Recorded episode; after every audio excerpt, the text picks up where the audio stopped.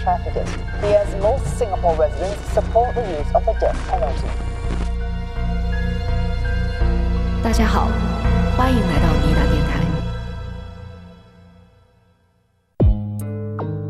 他们的目光都不约而同地集中在了这条街上某一个非常不起眼的角落。有两名男子，他们在那儿交头接耳，左顾右盼，一看就知道这两个人肯定是在搞事情。其实就是两人有可能背后还有指使的人，或者说只是当做一个传输工具，对吧？马克是长时间的沉默不语，他的脑子就飞速回想一些关于他自己的往事。出乎意料的是。马克接下来说的话改变了整个走向。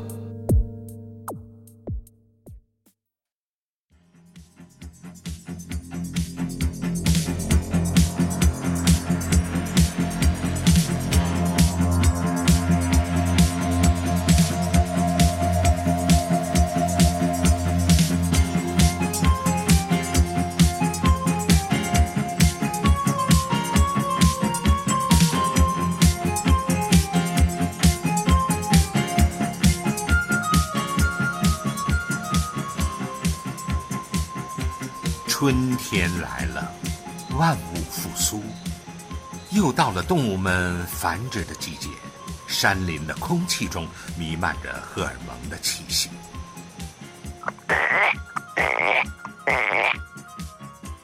这段蛙就是我们群友王小刘的模仿，果然是充满了荷尔蒙的气息。对，昨天为了做这期节目，我们在群里面收集群友爱宠的声音嘛，结果。尼达友善口技者正是王小刘，他战胜了我们群里各种宠物，比如汤姆、富贵、招财等等的群宠，脱颖而出，入选了我们的 OP。对，欢迎大家收听尼达电台。这一期节目之所以我们要收集宠物的声音啊，正是因为我们要讲一个关于宠物的案件。对。我发现啊，任何群的破冰时刻都是从发宠物开始。当然，任何群当他在开始加深感情的时候，往往都是从擦边开始。你发现没有？这是可以说的吗？好吧，我们言归正传啊。今天这期节目的初衷呢，也是看到群友们都非常爱动物。对。那么我们作为一个罪案播客。不是说要讲不合法的内容哈，嗯而是说不能忽视宠物在破案过程中起到的关键性的作用。对，所以我们今天就来聊一起由宠物带来案件突破的案子。好，那咱们就开始哈。OK。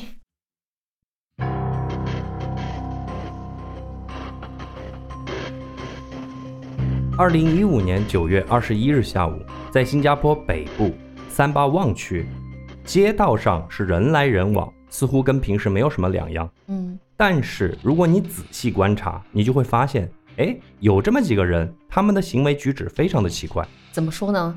因为他们已经来来回回在这条街道上晃了一整个上午了，他们的目光都不约而同地集中在了这条街上某一个非常不起眼的角落。哦，啥事儿？有两名男子，他们在那儿交头接耳，左顾右盼，一看就知道这两个人肯定是在搞事情。其中 A 男子手里拎着一个红色塑料袋，在他的旁边停着一辆白色的货运面包车，他呢就漫不经心的就这么看着街边过往的车辆和行人，但嘴巴一直没有停。什么意思？是在吃口香糖吗？不是，肯定不是，他是在和车里的人偷摸的在说话。哦，在窃窃私语呀。那个白色面包车司机的那个位置上，此时正坐着一个 B 男子。怎么还骂人呢？你？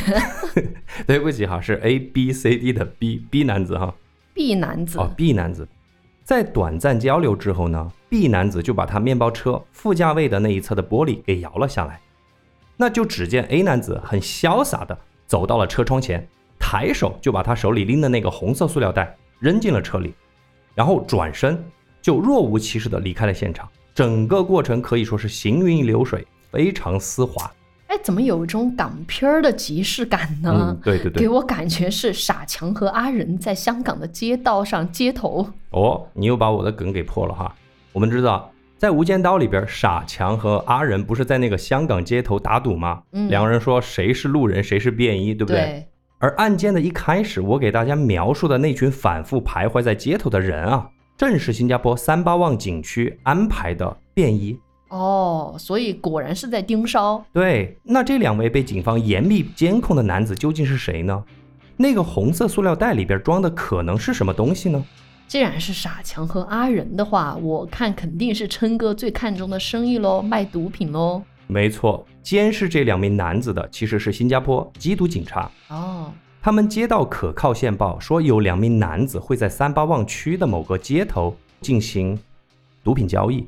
哦，所以这两名男子很早其实就进入了警方的视野。其实早就盯上他们了。对，可是警方并没有贸然行动。嗯为了铲除整个毒品交易链，他们就继续选择暗中观察，嗯，分别跟踪 A、B 两位男子。哦，因为此时此刻红色塑料袋里边究竟装的是什么东西，或者说是不是毒品，目前警方是不得而知的。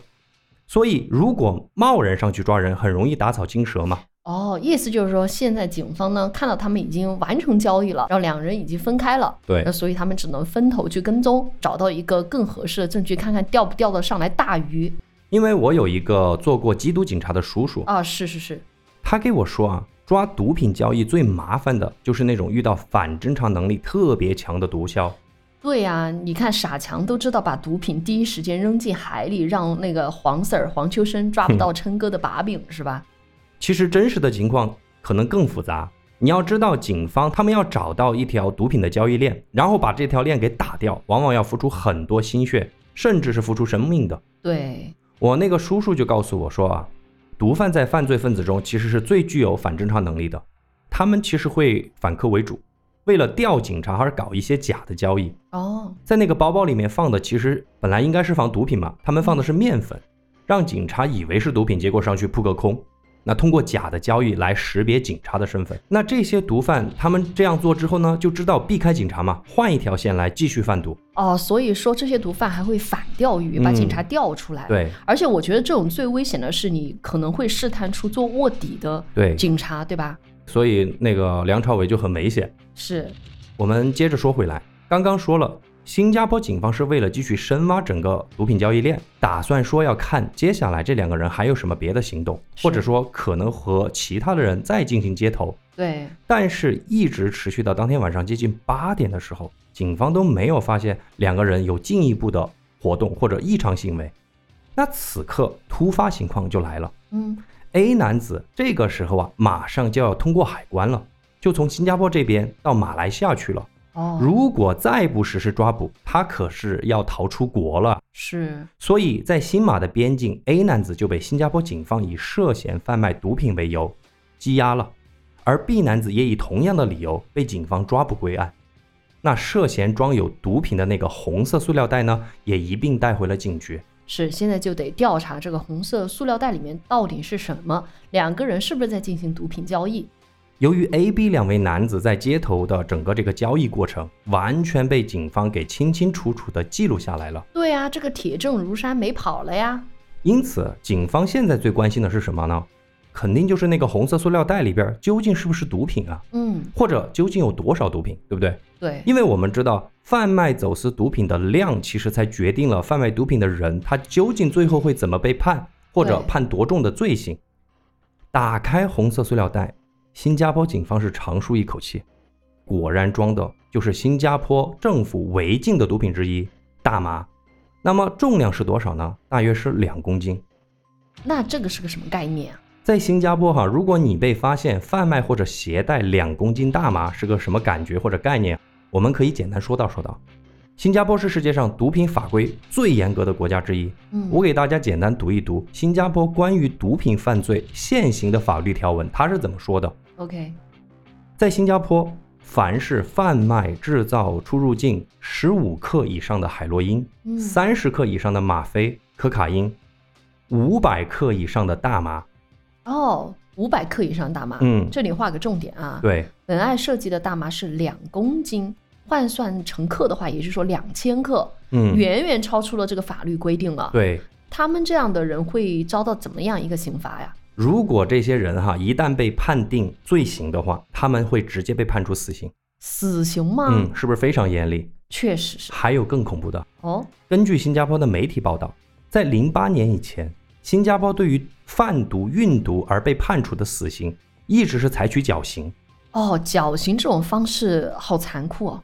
哦，我们这个案件是发生在两千一五年，嗯那是不是在一五年之后，这个法律有什么改变呢那你听我说哈，？OK，由于新加坡这条非常独特而又残忍的死刑惩罚措施，从九二年一直到零八年这十几年间，嗯有多达四百个人就是因为毒品走私而被新加坡执法机关执行了绞刑。嗯，当然，这个绞刑的死刑方式也备受国际社会的非议和谴责。是，就是有一点那个人权方面的问题嗯哈。不过你说到这里啊，我一直在想那个大麻的事情。哦，嗯，我感觉讲到这里，你一直在讲一个大麻交易的案件嘛，但是我就发现各个国家对大麻的容忍度哈，那确实差异还挺大的。肯定啊，大麻的问题我有去了解过，就是它分为那种医用大麻和娱乐大麻。我们现在常常在媒体上看到大麻合法化呀，主要是说这个除了把大麻运用到医学方面之外啊，能不能把它合法的运用到娱乐的各个方面？目前来看的话，加拿大和美国，当然是美国的九个州啊，近几年来已经大麻合法化了，对吧？嗯，毕竟比起海洛因，大麻确实是属于草本毒品。好像我搜了一些资料，说它的毒性也不算大。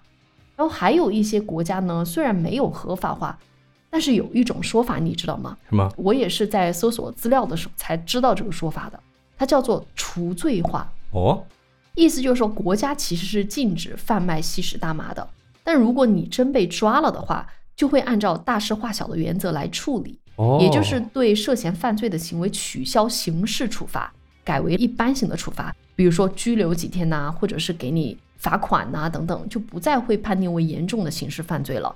你知道很多南美的国家，还有部分的东欧国家，基本上都是这么除罪化的，就是国家明面上不允许，但如果抓到你的话，就还是会进行那个除罪化处理。嗯，当然哈，你说新加坡，包括咱们国家，我们就是属于那种严格执行大麻非法化的国家。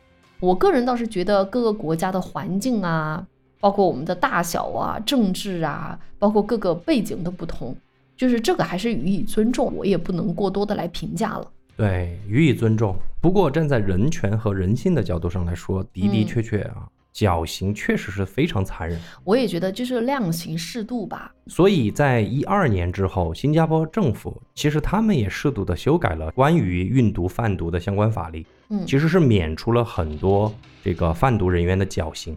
这个也倒是欢迎，就是了解新加坡法律的听友，或者是就处在新加坡的听友，对吧？给我们嗯留留言，说一说这个相关的一些信息。对，咱们接着说回来，嗯红色塑料袋里边满满当当的，刚才说了是装有两千克左右的大麻。是，按照刚刚我给大家介绍的新加坡法律，这个重量已经是四倍于五百克这根红线了。是，我远远超过底线。对，那么这就意味着这两名男子在新加坡严格的法治体制下，毫无疑问完全足够被判死刑了。那么我们说完这个红色塑料袋里边的东西，那接下来我们还是得说一说这两名男子他们究竟是谁。这个 A 男子和 B 男子，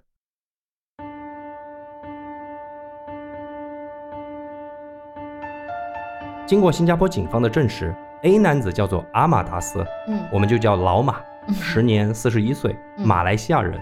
B 男子就是新加坡三巴旺本地人，名叫拉杰库马，我们就叫拉杰哈。，OK，有点像印度人的名字呢，拉杰，他们都是那一圈儿的嘛，嗯嗯是吧？嗯经过警方简单的分析，他们就觉得说，老马应该是属于上游的供货商、嗯卖家，或者说卖家安排的运毒人员，嗯而拉杰应该是属于下游的分销商或者买家。啊，就是老马负责卖，嗯，拉杰负责买。对。那由于证据确凿，老马和拉杰的案子其实很快就进入了审判环节，而且整个审判的环节和结果也没有引起太多的争议。我也想来是这样，这个还有什么好聊的呢？最终啊，老马是被判处终身监禁以及十五次鞭刑。哦哟，而拉杰呢，由于他是主动购买两千克大麻，被法院是直接判处了死刑。哎，为什么呃，就是卖方他处的那个刑还要轻一点呢？买方还要那个重一点？我不敢随便说哈，嗯我只是觉得是不是因为他是马来西亚人的原因。哦，这个我也不清楚了。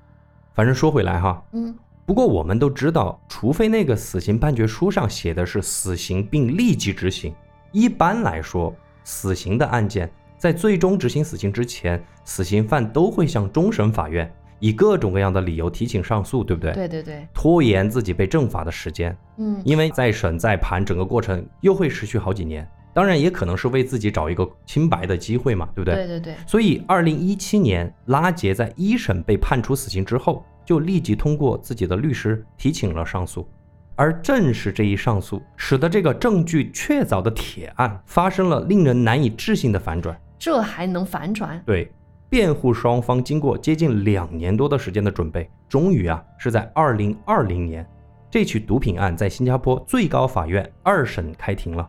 因为关于本案很多细节其实是在二审的时候才得以曝光，所以为了更好了解二审的过程，我们先来简单说一下一审之中比较关键的点。OK，刚刚也说了，一审之所以如此的顺利，完全是因为警方手里面握有视频监控，嗯，所以老马和拉杰的这个案子等于说是人赃俱获，铁证如山。哎，也就是说，当时他们整个交易的过程嘛，都是被拍在视频里面的，你没什么好抵赖的，对吧？对，哎，我就在想啊，这个拉杰还能怎么样翻案呢？不视频都摆在那儿吗？所以当时一审的法官对于拉杰和老马的法庭辩护是完全不采信的呀。我倒挺好奇他是怎么辩护的。那我们看一下老马和拉杰他是怎么辩护的嘛？第一，他们两个人在法庭上并没有否认自己曾经持有过大麻，嗯，但是他们说这一回他们真的是无意之中卷入的这起买卖大麻的案件，哦，意思就是说他们是被做局了，被陷害了，是吧？反正就是找一个借口说自己是无意之中的买到了大麻或者在运送大麻。除非就是他根本不知道自己购买的东西是大麻喽。，对，拉姐就说自己拿到红色塑料袋之后，由于自己没有第一时间打开，嗯，所以根本就不知道里面装的居然是两千克大麻。而老马说他只是帮人运送这个红色塑料袋，嗯但是他压根儿就不知道这里面装的居然就是大麻呀。所以两个人都说，因为自己和毒品其实是有过打交道的这种经历的嘛，嗯，所以他们非常清楚，如果在新加坡购买或者贩卖两千克大麻，对他们来说意味着什么。嗯，其实就是两人有可能背后还有指使的人，或者说只是当做一个传输工具，对吧？对，那第二，拉杰就承认说，九月二十一日的下午，他的确是计划从别人手中购买一批类似于大麻的烟草制品，嗯，但绝对不是买大麻。而这种烟草制品在新加坡当地被称为蝴蝶 （butterfly）。我查了一下，这个 butterfly 啊，大概就是说是一种特制的烟草，上面啊喷洒了合成的大麻素，哦，让它的口感感觉在吸食大麻。这个是不是跟泰国卖的那种饮料一样啊？我估计是，嗯就是他们合法化之后，就是是饮料里边其实应该是放的是大麻素大麻素。嗯对于这一类擦边的烟草制品，在制药行业其实有一个专业的术语叫做设计式药物或者合成药物，嗯。它们的化学结构类似或者功能类似于大麻。那做出这些设计的主要用意就是让人既能够嗑药，又能够避免在真正的药物测试中查出大麻的成分。嗯。所以拉杰在一审的时候就提出说，虽然这个叫做蝴蝶的烟草上面是喷有合成的大麻素，但是法律上和实际化学成分上并不属于大麻，嗯，因此他购买的根本就不是大麻，所以就不违反新加坡的法律。而且他觉得自己即便有罪，也不至于被判处死刑。哦，我明白了，反正就是说他想购买的是另一样东西，结果不知道为啥买到的是真正的大麻，是吧？，对，这就是嗯他们两个的证词。嗯那还是那句话，在一审的时候，由于警方别人拿出的证据实在是太铁了，而拉杰和老马他们两个没有任何的客观证据来支撑自己的说法。对呀、你说你要买蝴蝶不是大妈，那你得拿出证据，你不能空口说白话，对吧？嗯，包括那个老马也是，你说你只是运送，你不知道这个，你说出来谁信呢？对啊，你要么就供出谁给你的呀？对呀、不你就供出上家呀。所以一审的法官没有采信两人的说法，就干干脆脆的判决了一个死刑，一个无期。当案件进入二审环节，那么这么一个死刑案，新加坡最高法院的法官此刻就相对来说比较谨慎了。整个审判过程断断续续的持续了好几年。由于新加坡警方他们是信心满满，他们觉得，哎，我根本就不需要再提出任何新的证据了，所以二审的所有焦点都集中在了一点，就是拉杰在一审中他反复申诉的那一点，就是自己是无意之中卷入的这场大麻案，因为自己本来要购买的是蝴蝶，并不是大麻。那么真相究竟是什么呢？拉杰说的是不是真的呢？他们究竟能不能够在二审中提出更有力的证据来帮助自己脱罪呢？案件的第一个重大转机就发生在了二零一八年一月的某一天。他们被逮捕的时候是二零一五年哈对，这个时候已经过了两三年了。从一七年一审结束到二零二零年二审开始的这段时间，拉杰是一直被羁押在新加坡的樟宜监狱。拉杰在羁押期间，他呀认识了一个叫做马克的狱友。大家要注意哈，这里是马克，不是老马啊。对，马克哈。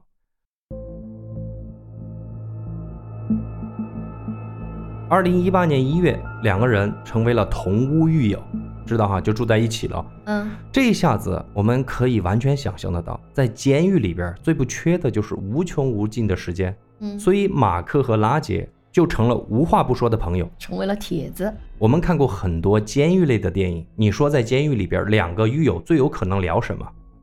越狱啊，算一个吧。如果不越狱呢？嗯，捡肥皂啊。行了，你别说了，你没有一个答案是我想听的哈。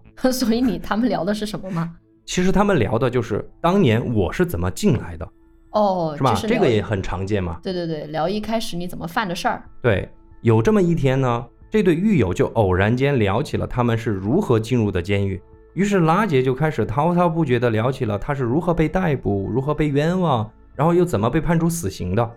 听完拉杰讲完自己的遭遇，马克是长时间的沉默不语，他的脑子就飞速回想一些关于他自己的往事。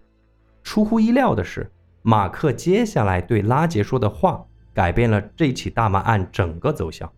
马克说，二零一五年九月二十一日的那天下午，也就是警察盯梢他们的那天。，对，他也曾经到过三八旺区，哦，而且也去了拉杰当时去的那条街。这么巧的吗？嗯，听到马克这么说，拉杰马上就和马克仔细的核对了一下，嗯哎，他就发现他们两个人几乎是在完全相同的时间出现在了几乎完全相同的地方。哦，而且更为神奇的是，两个人去三八旺区的那条街，目的都是一样的，都是去买东西抽。哦，而唯一的区别是，拉杰是去买蝴蝶，但无意之中买了一堆大麻；而马克是准备去买大麻，结果无意之中买了一大堆蝴蝶回来。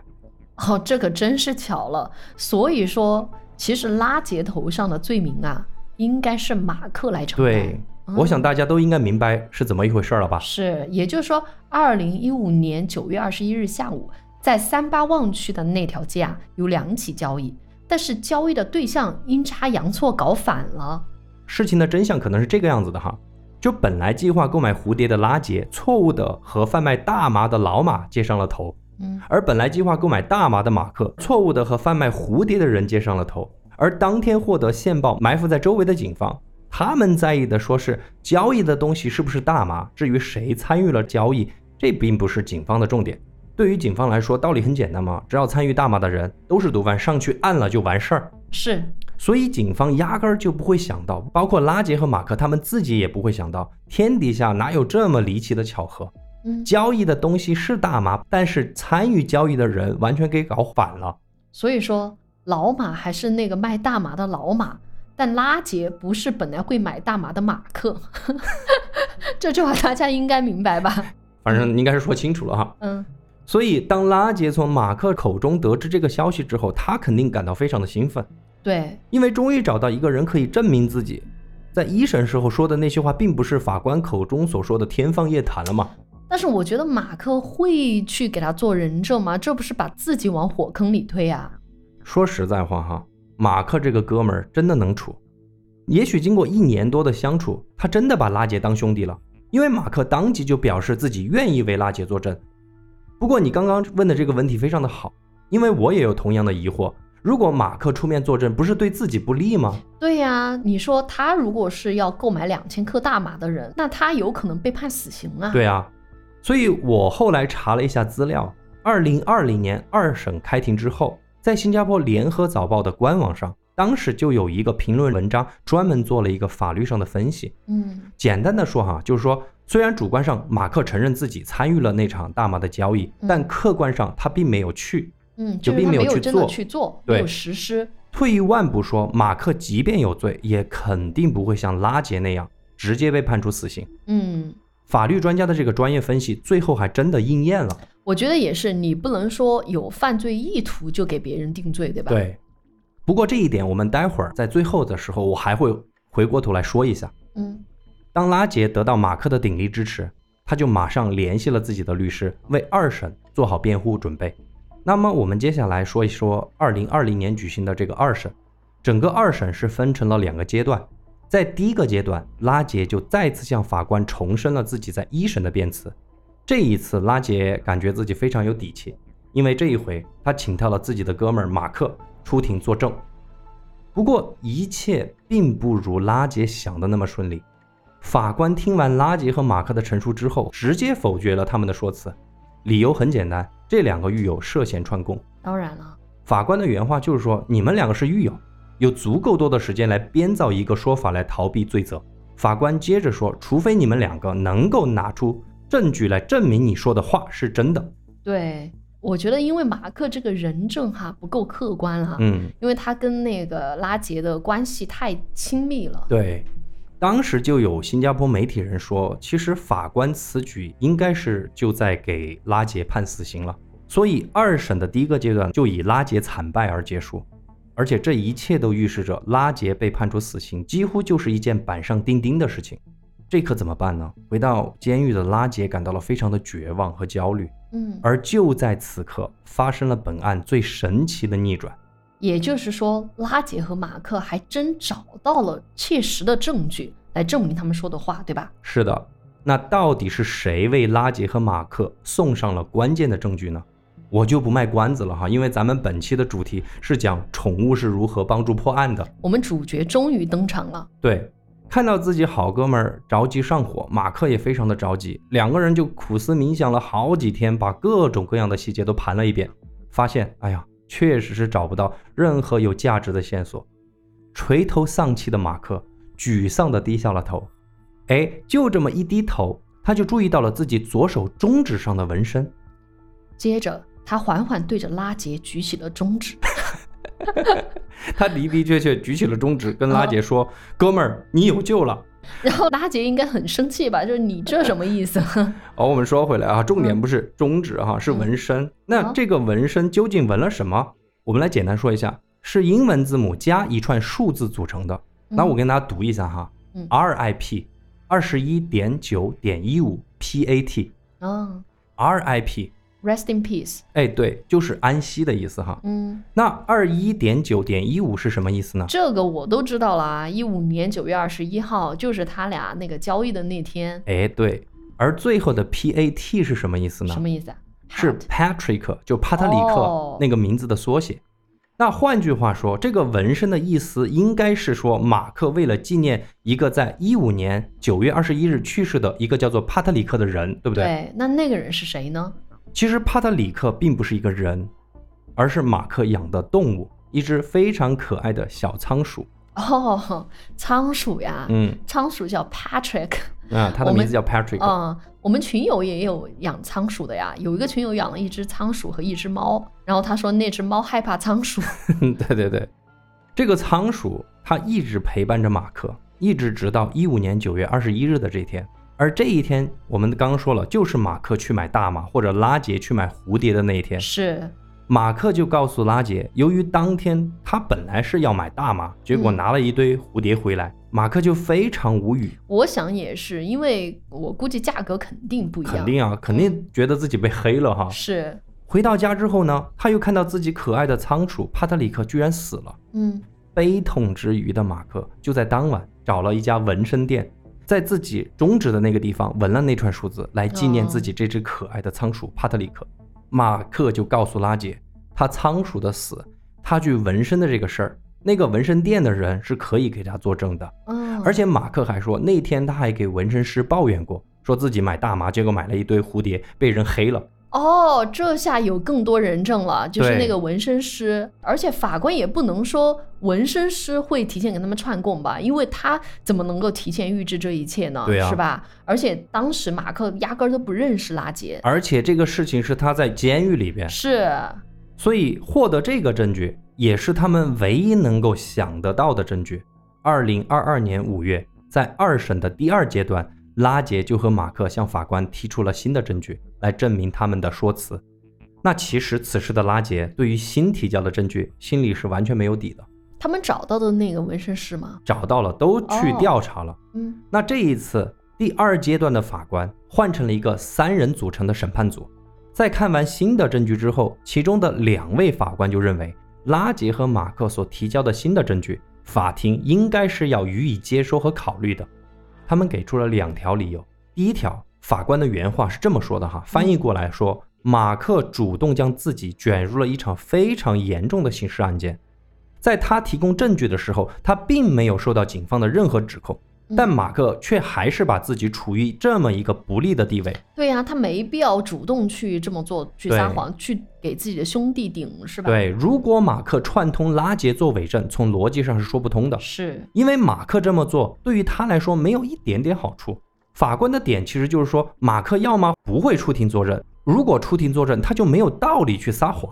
对，而且他现在又找到了更多的人证，这是第一点。第二点，法官的原话翻译过来是这么说的：有机会做某件事情和实际做了那件事情之间是存在有巨大的差异的。也就是说，法官已经认定了是马克当时要去做这个两千克大麻的交易，嗯，但是他其实实际并没有做。对。所以你看，这个和媒体分析的一样，主观上承认和客观上做，在这两位法官看来是有非常大的区别。所以马克即便有罪，应该不会处以极刑。刚刚我说了，二审的第二个阶段是去年，也就是二零二二年五月，你算一下，也就是几个月之前的事儿。是，所以截止到目前为止，本案所涉及的三个人，他们最终的审判目前没有一个最终的定论。但是我们搜集到了新加坡比较权威的媒体，他们得到了一些非常可靠的消息，我给大家分享一下。第一，拉杰，他的死刑是肯定会被最高法院撤销的。啊、所以拉杰免于一死了。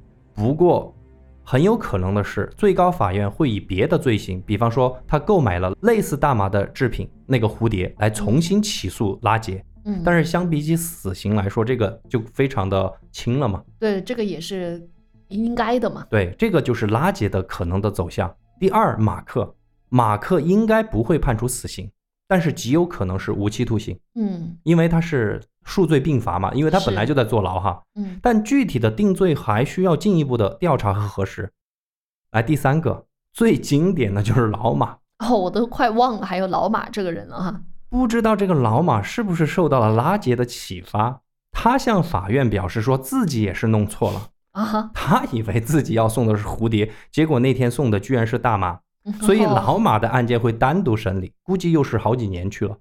哎，可惜老马不会拥有自己的马克和仓鼠了。哎，主要是没有仓鼠。嗯看完这个案件的感觉呢，就跟拉杰的律师在采访时候说的那样，他说啊，拉杰之所以能够逃过死刑，并不是说法治体制又变得很合理了，也不是说法官又更讲人性、更讲人权了，甚至他作为拉杰的律师，他觉得这一切跟自己也没有任何的关系，也不是自己的功劳。嗯，拉杰之所以能够免于死刑，完全靠的是巧合和运气，是也就是马克养的那只宠物。嗯那只死去的仓鼠帕特里克。他说，如果马克没有养宠物，或者假如那天仓鼠没有死，那么拉杰就会被不明不白的判处死刑。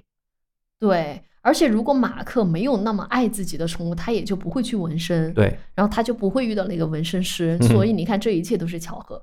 这也就侧面的说明了两个人生道理，希望哦大家一定要听哈。第一，人一生啊，必须要有一个挚爱的宠物；第二啊，人一生啊，必须要拥有一个纹身。我们群里面有很多纹身师，你是不是背着我接了广告？我接了纹身师威哥的广告，免免费给他宣传哈。也就是没有接嘛。他说纹身的核心是纹心啊，大家想去纹心的可以去咨询一下。总而言之，我打个总结哈，嗯我看完这个案件之后呢，我其实是觉得有些时候法律高喊着人命大于天，但是我们看，在拉杰的案子里边，一条人命却要靠一只死去的宠物来挽救。对，所以你说我们人类总觉得自己的生命是这个地球上最重要的哈，但是我想这种人类中心论啊，可能在拉杰的心中会彻底轰塌。对，行吧，今天的节目就聊到这儿。